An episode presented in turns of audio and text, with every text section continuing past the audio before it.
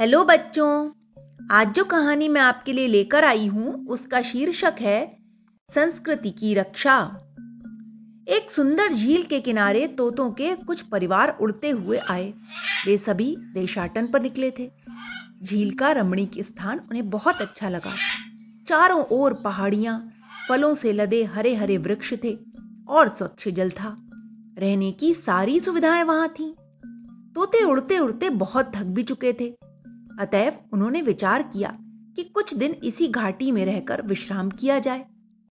तोतों को सुखपूर्वक वहाँ रहते हुए अभी दो चार दिन ही बीते होंगे कि कौओं का एक बहुत बड़ा झुंड भी वहाँ उड़ता हुआ आ गया। कौओं को भी झील के किनारे का वह स्थान बहुत अच्छा लगा। उन्होंने मिलकर छल पूर्वक तोतों को बंदी बना लिया। यों भी तोते संख्या में थोड़े से ही थे। अतएव वे जल्दी ही हार गए थे। उस स्थान पर कौओं ने अपना अधिकार जमा लिया।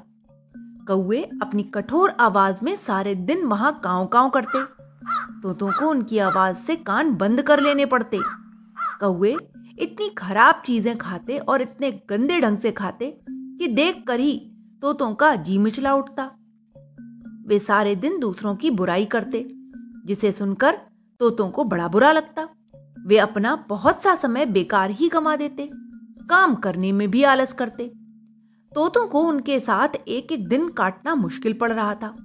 तोते सोच रहे थे कि कौवे जल्दी ही उन्हें बंधन से मुक्त कर देंगे। पर जब चार पाँच दिन तक भी कौओं ने उन्हें नहीं छोड़ा तो वे सोच में पड़ गए। आखिर ये चाहते क्या हैं? हमें क्यों नहीं छोड़ देते? आपस में वे एक दूसरे से कहने लगे। एक वृद्ध तोता बोला, हो सकता है कि ये सोच रहे हो कि हम उनसे लड़ेंगे।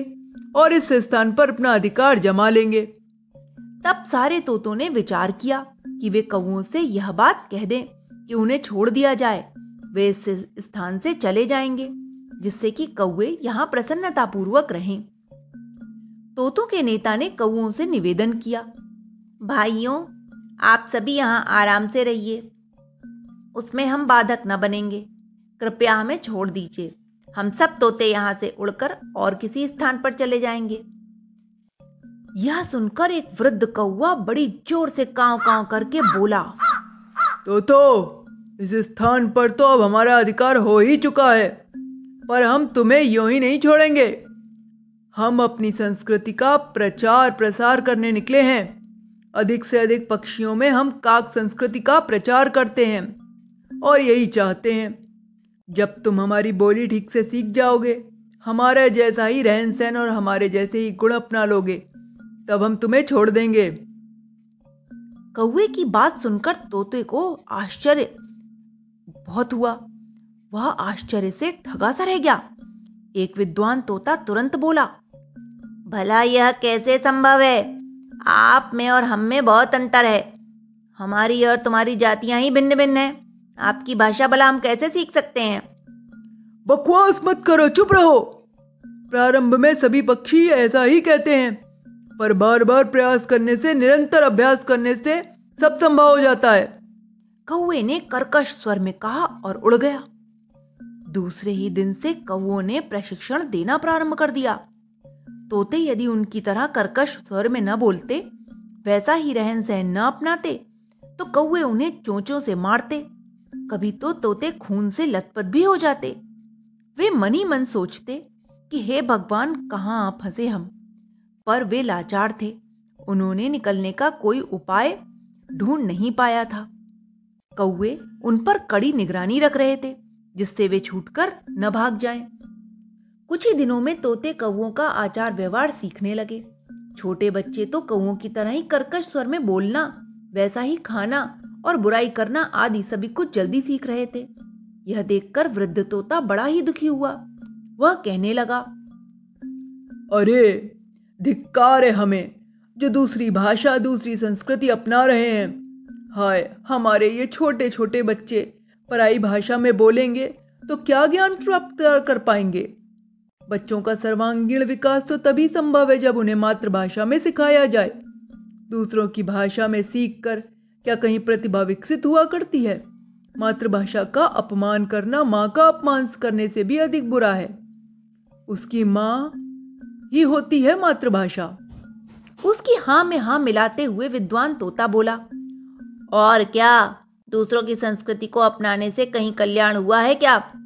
धिक्कार है इन अभागे मूर्खों को, जो अपनी मातृभाषा का गौरव भूलकर औरों की भाषा की नकल करते हैं और खुश होते हैं। धिक्कार है उन्हें। जो अपनी उत्कृष्ट संस्कृति की गरिमा को भूलकर औरों की संस्कृति का, अवनति के मार्ग पर घसीटने वाली उनकी सभ्यता का अनुकरण करते हैं। सभी तोते विचार करने लगे कि हम तो बड़े हैं। कौओं की शिक्षाएँ बाद में भुला भी सकते हैं, पर छोटे छोटे बच्चों का क्या होगा? इस नई आयु में तो वे जो कुछ भी सीख लेंगे, वह उनके साथ सदैव बना रहेगा। बच्चों का मन जो कोमल हरी डाल जैसा होता है, उसे एक बार जिधर मोड़ दिया जाए उधर ही मुड़ जाती है। एक तोता कहने लगा, यदि ये बच्चे गलत सीख लेंगे तो इनकी आने वाली पीढ़ियाँ भी फिर कौओं की तरह ही व्यवहार करेंगी। हाय, यूँ तो हमारी जाति का एक बहुत बड़ा भाग धीरे धीरे काक संस्कृति में दीक्षित होने लगेगा। ऐसे में तो हमारी जाति का बड़ा ही अपकार होगा। अरे, ऐसे जीवन से तो मर जाना ही अधिक अच्छा है। बस फिर क्या था? दूसरे ही दिन से तोतों ने सत्याग्रह प्रारंभ कर दिया। बच्चे, बूढ़े, जवान, सभी तोतों ने कह दिया कि अब हम आपकी शिक्षाएँ नहीं लेंगे। कौओं ने उन्हें बहुतेरा समझाया, मार डालने की धमकियाँ भी दी, पर तोतों ने एक न सुनी। उन्होंने खाना पीना छोड़ दिया।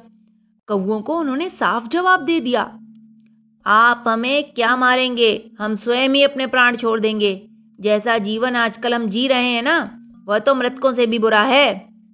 तीन चार दिन तक तोतों ने न कुछ खाया, न पिया। अब वे अचेत से होने लगे। कौए दिन में एक बार उनके पास आते और हट छोड़ देने का आग्रह करते, पर तोते उनकी ओर आँख उठाकर भी न देखते। वे अभी भी अपने निश्चय पर दृढ़ थे। अब तो हम मरने वाले ही हैं। हमारा अंत समय आने ही वाला है।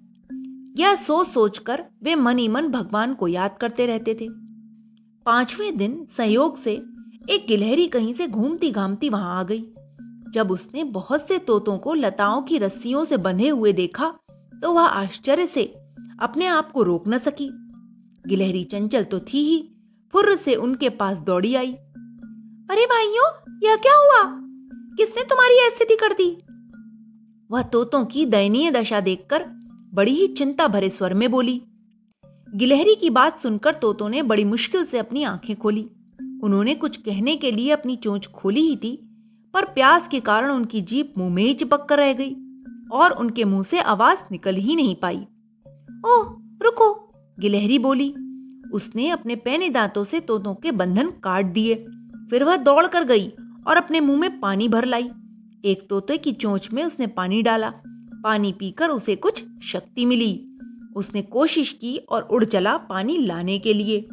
पानी लाकर उसने दूसरे तोतों के मुँह में भी डाला। इस प्रकार बारी बारी से तोते पानी पीकर उड़ते और प्यासे तोतों के मुँह में पानी डालते।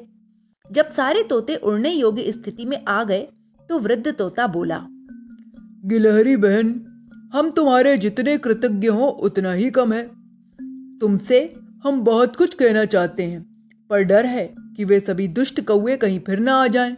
और तुम्हारा सारा परिश्रम ही व्यर्थ चला जाए। गिलहरी कहने लगी, पहाड़ी के पीछे रसीले आड़ुओं का एक बड़ा पेड़ है। उत्तर दिशा की ओर उड़ने से तुम्हें वह पेड़ मिल जाएगा। तुम सब वहीं उड़कर आओ, मैं भी वहीं पहुँच रही हूँ, तभी तुमसे बातें करूँगी। तोतों ने गिलहरी को बहुत बहुत धन्यवाद दिया और वहाँ से उड़ चले। जल्दी ही वे आड़ुओं के पेड़ के पास पहुँच गए। वहाँ पर स्वादिष्ट आड़ू खाकर उन्होंने अपनी भूख मिटाई। थोड़ी देर बाद गिलहरी भी वहाँ पहुँच गई। उन्होंने उस झील के पास आने से लेकर अब तक की सारी बातें विस्तार से बताईं। गिलहरी कहने लगी, ओहो, तब तो तुम्हारा अब यहाँ पर अधिक देर तक ठहरे रहना उचित नहीं है। जल्दी से तुम्हें ढूंढते हुए वे सारे दुष्ट कौए यहाँ आ जाएँगे। तुम सब तुरंत ही यहाँ से उड़ जाओ। तोतों ने गिलहरी का बहुत बहुत आभार प्रकट किया। फिर भाव भरे हृदय से उससे विदा लेकर वे लंबी उड़ान के लिए उड़ चले। तो बच्चों, इस कहानी से हमें यही शिक्षा मिलती है कि हमें अपनी संस्कृति, अपनी सभ्यता को कभी नहीं छोड़ना चाहिए, क्योंकि हमारा वास्तविक विकास हमारी सभ्यता और हमारी संस्कृति के द्वारा ही संभव है। Okay, bye.